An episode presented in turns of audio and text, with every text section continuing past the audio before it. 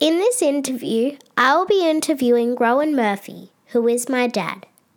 So, I have a few questions about the environment for you.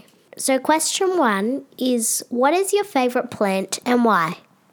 My favourite plant, Annie, are fruit trees because I really love fruit and I love eating fruit. So that's my number one. And two is roses because they smell and look beautiful.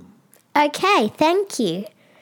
So, the second question is When you go to the shops, do you think about the environment? And if you do, why? I do think about the environment.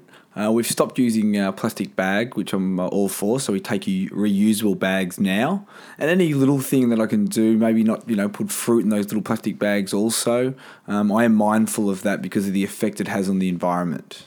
Okay, thank you. That was a really good answer.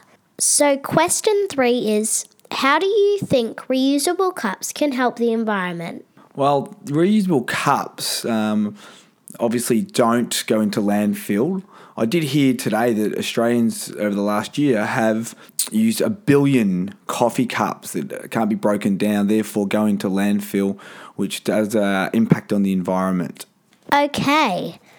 And question four is what is one thing you would change environmentally to improve this world? I would prefer to see more people out on their bikes rather than driving their cars. So, therefore, I would have more um, bike tracks and paths to encourage that. So it uh, helps the environment, but it also helps the uh, the person on their bike with their um, health uh, and their physical activity levels.